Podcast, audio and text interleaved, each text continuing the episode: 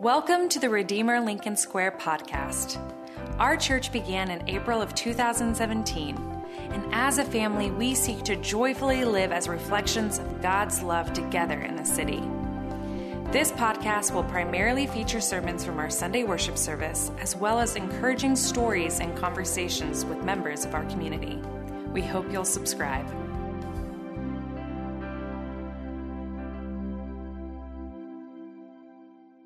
Today's reading is from Matthew chapter 1, verses 1 through 6 and verse 16, and Psalm 51, verses 1 through 4. This is the genealogy of Jesus the Messiah, the son of David, the son of Abraham. Abraham was the father of Isaac, Isaac the father of Jacob, Jacob the father of Judah and his brothers, Judah the father of Perez and Zerah whose mother was Tamar, Perez the father of Hezron, Hezron the father of Ram, Ram the father of Amminadab, Amminadab, the father of Nahshon, Nahshon the father of Salmon, Salmon the father of Boaz, whose mother was Rahab, Boaz the father of Obed, whose mother was Ruth, Obed the father of Jesse, and Jesse the father of King David. David was the father of Solomon, whose mother had been Uriah's wife. And Jacob, the father of Joseph, the husband of Mary, and Mary was the mother of Jesus, who is called the Messiah. Have mercy on me, O God, according to your unfailing love, according to your great compassion. Blot out my transgressions. Wash away all my iniquity and cleanse me from my sin. For I know my transgressions, and my sin is always before me. Against you, you only, have I sinned and done what is evil in your sight. So you are right in your verdict and justified when you judge. Amen. Amen. Okay, good morning again, and welcome to Redeemer Lincoln Square. I know uh, uh, one of the things that we have here at Lincoln, Redeemer Lincoln Square is we do Q and R after every service. It's happening tonight, uh, right after this service as well. Uh, those who are live streaming, you can stay on. Uh, the, the phone number is in the front of your bulletin if you'd like to text in questions about the service or about anything that's going on in, in culture or questions that you always have had. That's part of the dialogue that we want have going on. Now, we have um, started our Advent series recently, and I want you to know I feel, I feel very nervous about this. You need to know that um, we didn't lose track of time, and we're not one of those crazy people, we're not a crazy group that right after Halloween, we, all the Christmas stuff goes up, and we have to talk about Christmas all the time. The reason why we're doing Advent right now is because the word in Christian tradition usually means just the four weeks before Christmas. But the word Advent actually in ancient times was just the time that you've spent waiting before the king comes. And since you can do that anytime, because of that, uh, we feel like we could do it now. Let's bring it back. They did it of, of, of yore, and now we can do it today. And what we're doing is we're asking, what would it be like if this king, king came? What's he about? What's, what's, what, how is he going to rule? And what we're doing is, is we're examining his nature and character by looking at this list that Matthew gives us in chapter 1 of his book. It's Jesus' genealogy. This is his resume. This is his DNA. He's, he's basically saying, You want to know what I'm about? You want to know what my character is about? Read these names, and you'll find out who I am. And now today we get to King David. King David uh, scholars point out that Matthew was very keen to link Jesus to David. And we know that because actually in Hebrew, we actually, I don't know if you know this, we don't have any of the vowels, we have only the consonants of the Hebrew uh, words. And so David's name in Hebrew is only three letters, three consonants. Um, and if you give them numerical value, his name adds up to the number 14. In this genealogy, he's actually the 14th individual, the 14th line. And there's actually, the genealogy as a whole breaks down into three parts. Each part is 14.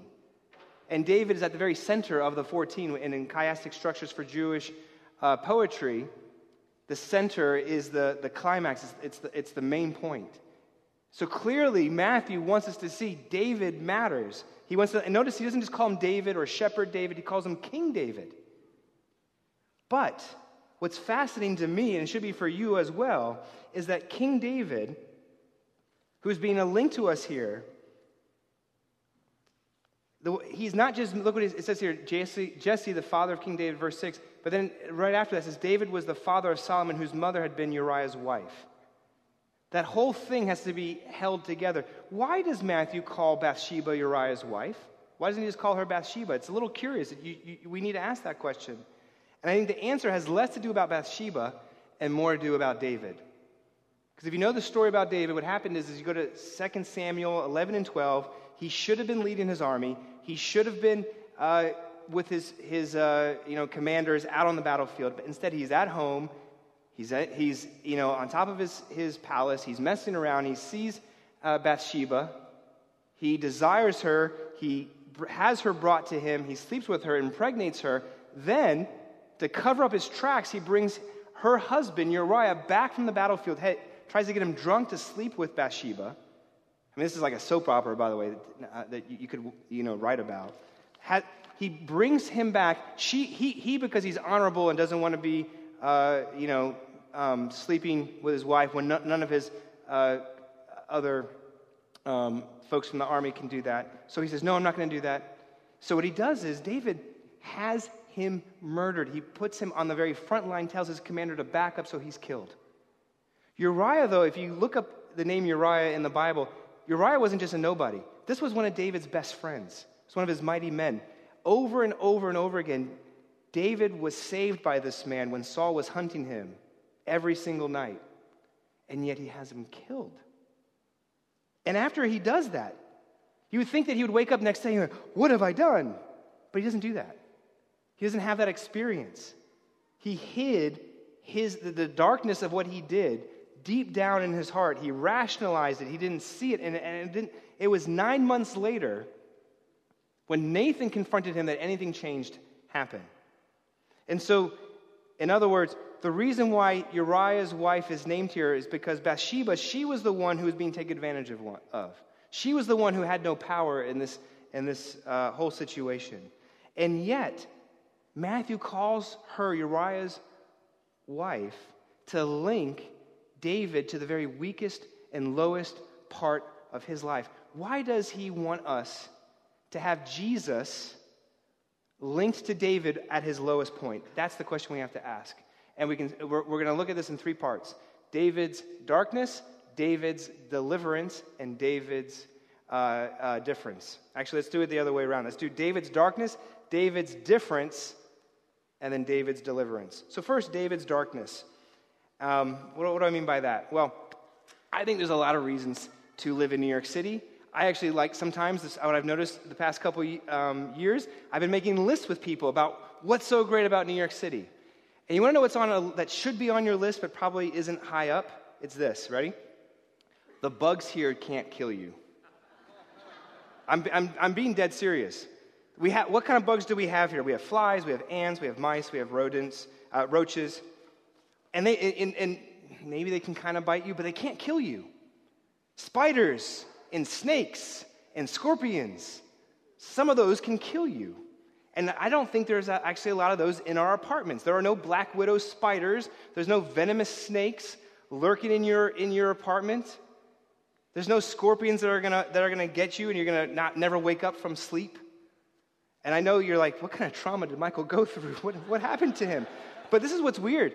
Anytime now when I leave the city, anytime I go to somebody else's home, I can't help it. It's like automatic. I always look under the sheets. I'm looking around. I'm like, is there anything in there? And I don't just do the, the main one, I kind of look in between them. I look under the bed.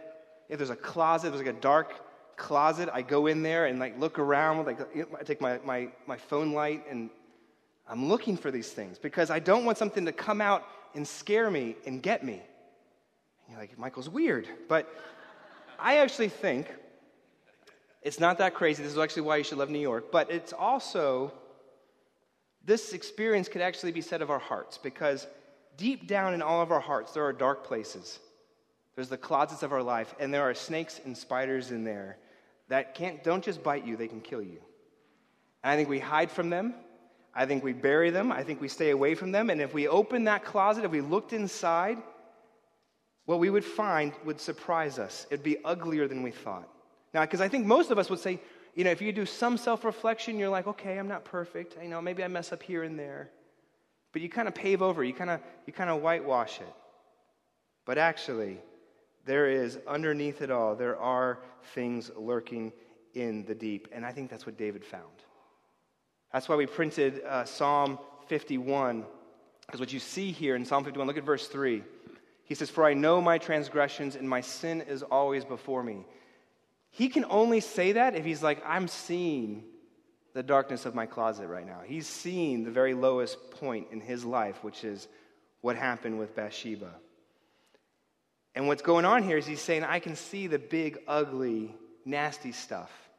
Augustine does the same thing. If you read Augustine's autobiography, Confessions, he talks about how when he was 16, he went into a, pear orchard and he stole pears from somebody else. He wasn't hungry, he didn't need to do it, but then he, he starts thinking about it and goes, Why did I do that?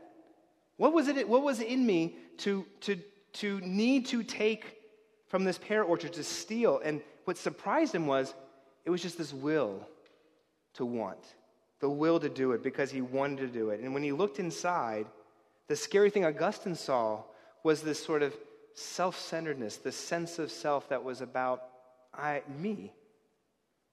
And now I think the line in all of our hearts is this the difference between a healthy sense of self esteem and then an esteem of self, the difference between those two things is like razor thin. In fact, I think we often confuse it. That's the problem in our hearts is that you might, not have, you might never take and do what David did to Bathsheba. You might never be like Augustine and, and take, you know, pears. But the closet in our hearts, in our lives, are filled with junk. And it's real and it's there. Now, there, um, and what that means then, we're actually not that different from David and Augustine. Maybe to the degree, maybe in the degree that we're different, but the desire behind is not. I don't know if you've watched the, um, the, the most watched Netflix series right now is called Squid Game. And I know there's a lot of violence, so don't say Michael's saying to go watch it. But they spend a lot of time in Squid Game trying to show you that if you just create the right circumstances, people can murder. If you just put people in the right situation, they could do the most terrible things. There was another uh, series, this is years ago, that I do recommend you watch. It's called Broadchurch. It was, um, and season one was amazing because in this, a, it was a uh, British show about a seaside town of, of just a couple hundred people, a very close knit community, and murder happens. And the local, uh, you know, detective is like, I know all these people. These people are good people. But the detective who comes from out of town says, give people the right circumstance, and that you, and put people in the right situation, and, and, and they will murder.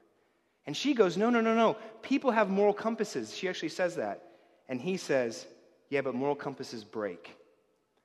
What's the point? Why am I telling all this? We must not be in denial of our darkness. And I think we are because everything we do in culture, in reality, paints right over it. That David, who biblically represents the best of us, if he was a Shakespearean king, he'd be King Henry V because he's the heroic one, he's the dashing one, he's the best of the best. But the point is if he's the best, if he represents the best of who we are, and yet he's capable of the worst, then that means that we're in the same boat. And I don't think many of us uh, recognize that. I don't think we're actually cognizant. I don't think we're, we're, we, it's ever before us, like David says, my sin is before me. Now, I don't believe most of us in this room have ever had a desire to murder, but I believe in all of those closets in our life, I think we have had murderous desires. David's darkness must remind us of our own. First point. At LSQ, we value questions and the people who ask them, which is why we hold a time of question and response, or Q&R, after our Sunday worship service each week. It's an opportunity for anyone to text in questions and then process responses alongside our pastor and church leaders. If you have questions that you'd like to process, feel free to email us at lsq at redeemer.com or join us for worship on Sunday. You can find out more details on our website by visiting lincolnsquare.redeemer.com slash worship. Now, let's get back to this week's episode. Secondly, David's difference.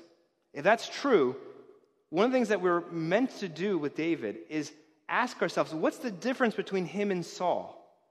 Because if you actually pair and show Dave, King David and King Saul, there's a lot of parallels. Both are kings of, of Israel. Both do some terrible, awful things. Both hide themselves from what they actually did.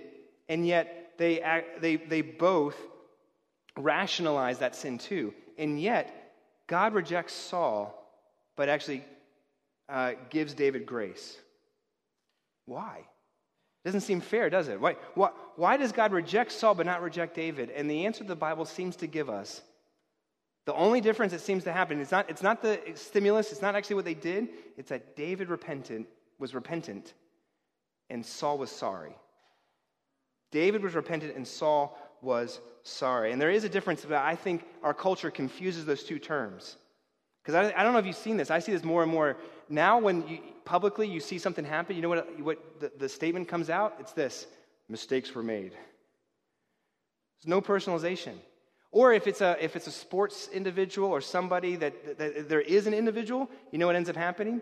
Some version of, I'm sorry that you feel that way. It's usually like this. It goes like this, you know, yeah, my actions did this, you know, and I'm sorry that it affected other people. But they, what they really mean is, I'm sorry you feel that way. And the problem with that is you might as well just take the sorry out because all you're saying is you feel that way. It's, it's not, there's, no, there's nothing going on there. So let me, let me show you the two difference. There's two quick differences between sorry and repentance. The first is sorry is blame shifting, and repentance is owning. It's, it's blame shifting versus ownership. What do I mean by that? Look at Psalm 51. Uh, look at all the personal pronouns. Have mercy on me, he says. Wash away my iniquity. Cleanse me from my sin, for I know my transgressions, and my sin is always before me.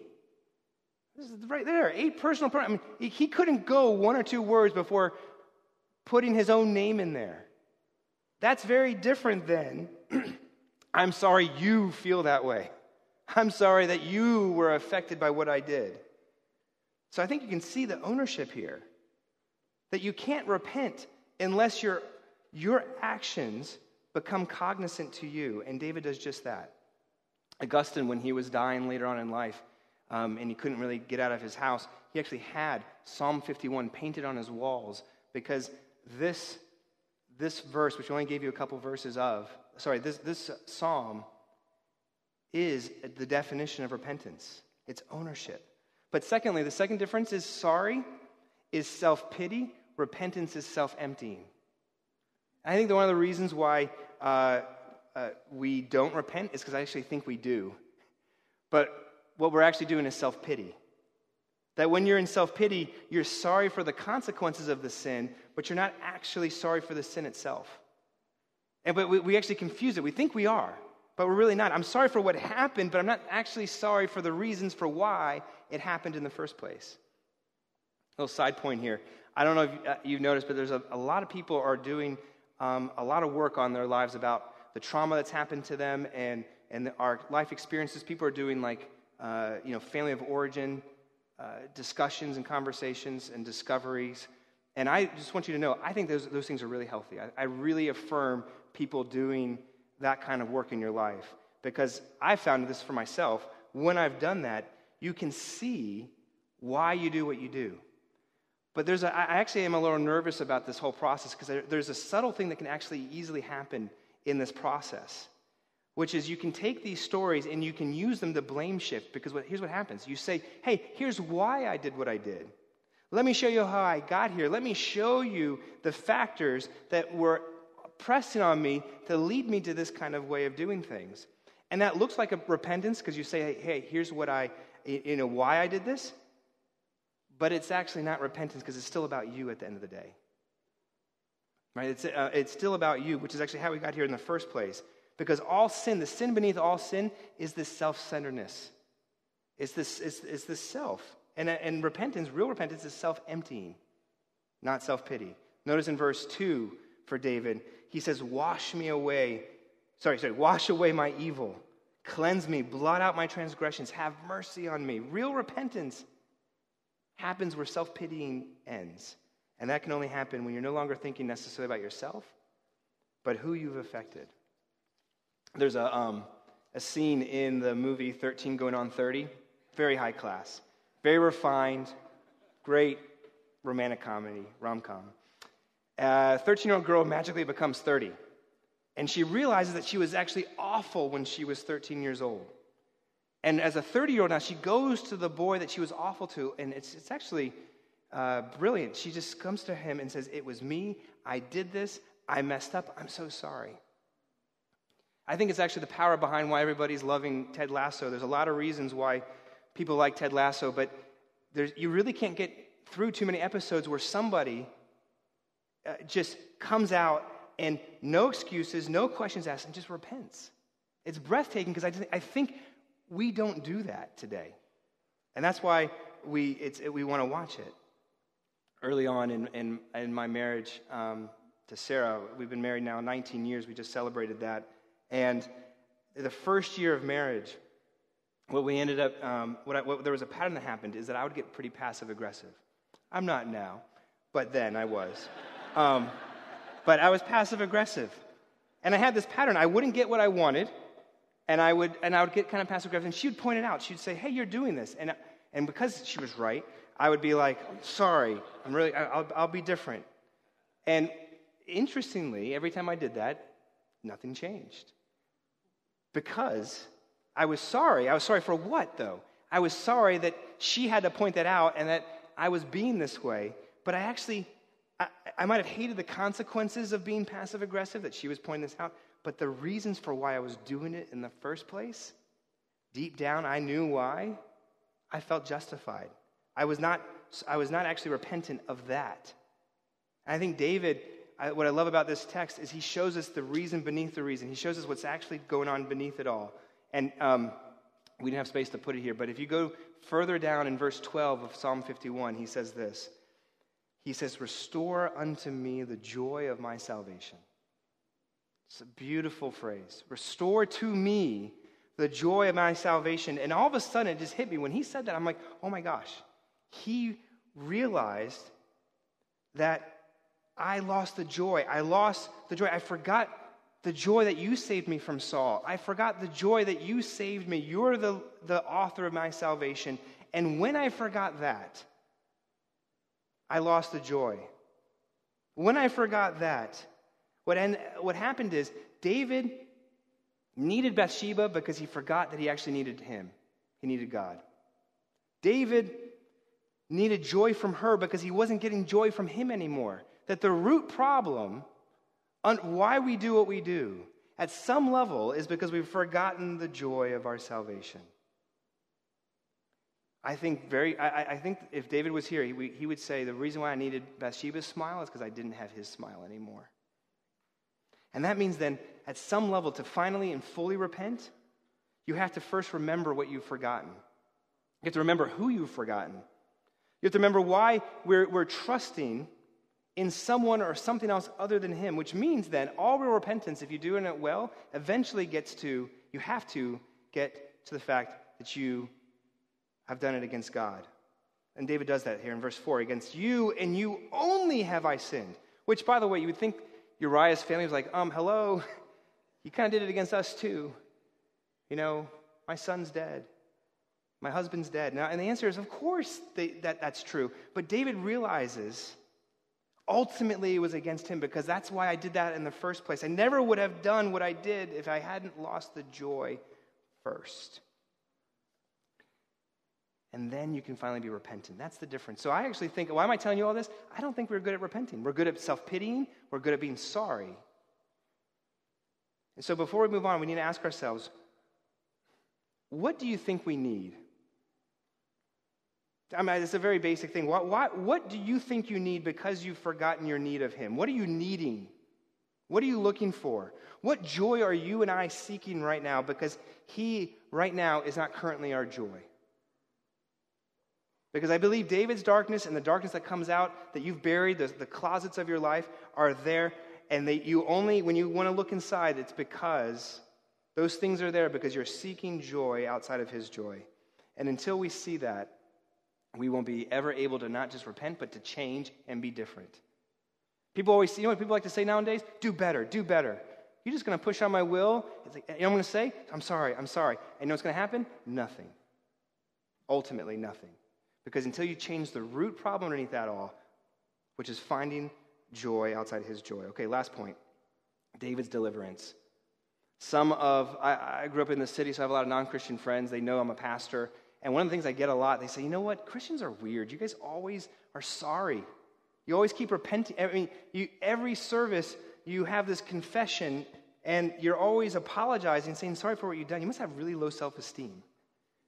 No, that's what they, they say. And I wish I could show them and tell them, no, no, no, I can only do this. I think Matthew said this well earlier. You can only do this when you can be like David here in verse 4. And when he says, I know my, uh, he says, against you and you only have I sinned. How can he come and confess and say that so starkly? I think the secret is actually in verse 1. What sets him off, that his ability to even do the whole psalm of repentance, is he's able to come to God and say, Have mercy based on what?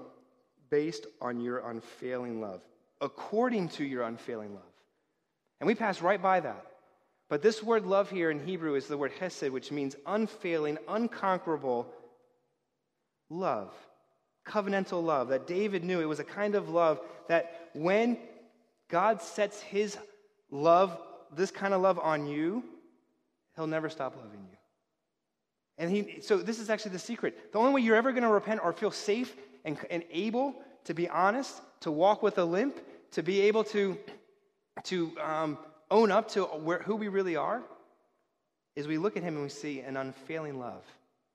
What if I manipulated a, a woman and tried to trick her? His unfailing love. What if I, I killed my lover's spouse? His unfailing love. What if, what if I, there's something I'm so ashamed of that I, I bury it so deep because I don't want the light of day to see it because I can't handle what that would mean for my life? His unfailing love is on you. The confidence that I, David has in God's love, to me, is astounding. How do you have confidence like that? I mean, I, personally, I think you and I could have more confidence than he did. Why? Because David only knew of the general mercy of God. He knew the stories of old. And yet he's able to ask God to cleanse him and blot out his sin. The word blot means to purge, it means to de sin.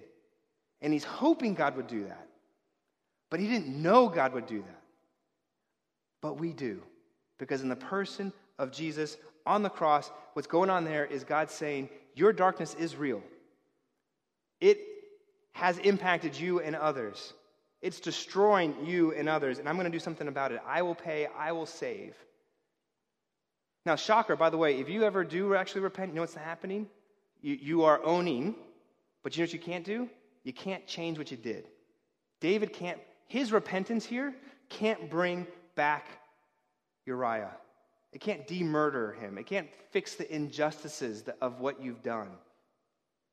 But Jesus' work does. This is the mystery of the cross that somehow on that wooden slab, the very nature of God, his, the, the, the Trinitarian nature of who Jesus was, when he was murdered, when he was dehumanized, God who spun you know, history into existence was broken so that reality could be fixed again.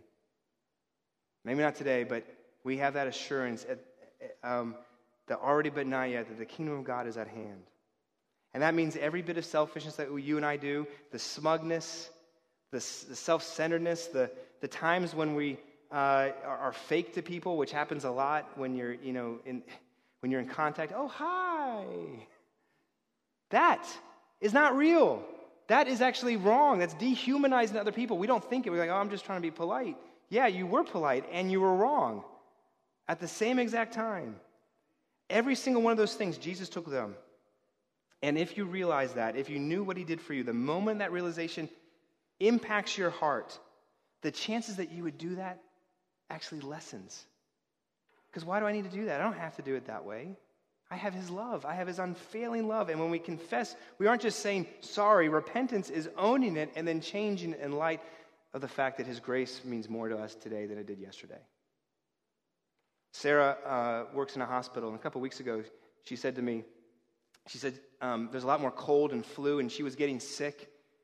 And, with, in, in sort of uh, just an exasperation, she said, No, it seems wrong that, that, that you get sick from the very people you're trying to help. And I, I, thought that was actually really insightful. She's like, Why is it that we always get sick from the people we're trying to help? And the answer is because that's how it always works. If you get close to anyone who's in need, that will impact you. you the only way you can advantage somebody is by disadvantaging yourself. If you want to help a sick person, you have to feed them, you have to care for them. The chances that you will get sick happens, and that's what Jesus did. When he came down, he got close, so close that he had to, that, that sickness came upon him. But now that we're healed, when you realize that, you don't just walk out and say sorry anymore. You wouldn't. If you want to test for this, here's a quick test. How's your worship? How's your quiet time? How's your time with the Lord? How, how, how fruitful is your time in the word in the bible in, in prayer here on sundays because if you find yourself if you find it stale then it's possible that you're not letting his love impact you it's possible that you you intellectually believe in god's unfailing love but it hasn't impacted your day to day because that's when reality comes home it comes home when when you know this you will serve people in that love when you know this, you'll tell people of that love. The dark closets of our hearts are real, but the grace of Jesus that becomes unfailing love in our life is even more real, and that beauty needs to smote our hearts. It did for Martin Luther. You ever get a chance, you should read the introduction to his commentary on Galatians. He says this He says, What have we? Nothing to do? No, nothing. Only accepts him. This is what, that was the summary of Galatians. He was so overcome by joy. He, he goes on, he says this When I heard those words, there came such a power over me as I cannot well describe. My great burden finally fell off. In an instant, my heart was so filled with peace and love that I burst into tears. When I afterward went out into the street, I could scarcely feel the ground I was walking on. What happened? He had heard these words before, but they finally he was tasting the sweetness. Today, you might have heard that Jesus died for you maybe a thousand times, but today you can let that grace impact you. Taste it and see it. Nothing else will, will work. Harry Potter, uh, there's a there's a elf named Dobby is freed by Harry, and he's been given a simple gift. And Dobby looks up at him and says this. He goes, "I've heard of your greatness, but your goodness Dobby never knew." I'd heard of your greatness, but I never knew of your goodness. I think that's how a lot of us come to the concept of God is he's great, but the reality is he's good. And I don't know how much we've actually let that reality penetrate our hearts. I pray, I hope that you see that the reason why we lack assurance, the reason why we lack change, is because we haven't let his goodness impact us. And by putting David's lowest point in his lineage, what Jesus is saying is, I'm not just great, I'm good. If I can redeem that, I can redeem this in our lives. Let that hit you. Let's pray. Heavenly Father, I pray that we don't just know of your greatness, we know of your goodness, and we see it most readily in history on the cross, where your work was able to be applied back to David. It's what saves him, and it, it can be applied forward to us. I pray we won't just accept this, but that we would meditate on it, let it move our hearts to move us out in this world. Father, your grace is a concept until it, it becomes life. That we realize that the joys we've been looking to, the little things that we've been going for, aren't going to be enough, but you are. Turn our hearts to you. We pray all these things in your name. Amen. Thanks for tuning in to our church podcast. We pray that it can serve as a resource for you as you continue processing aspects of Christianity and growing in your faith. We hope you'll subscribe to our channel if you haven't already, and we invite you to check out our website to learn more about our church and how to get connected to our family. Just visit lincolnsquare.redeemer.com.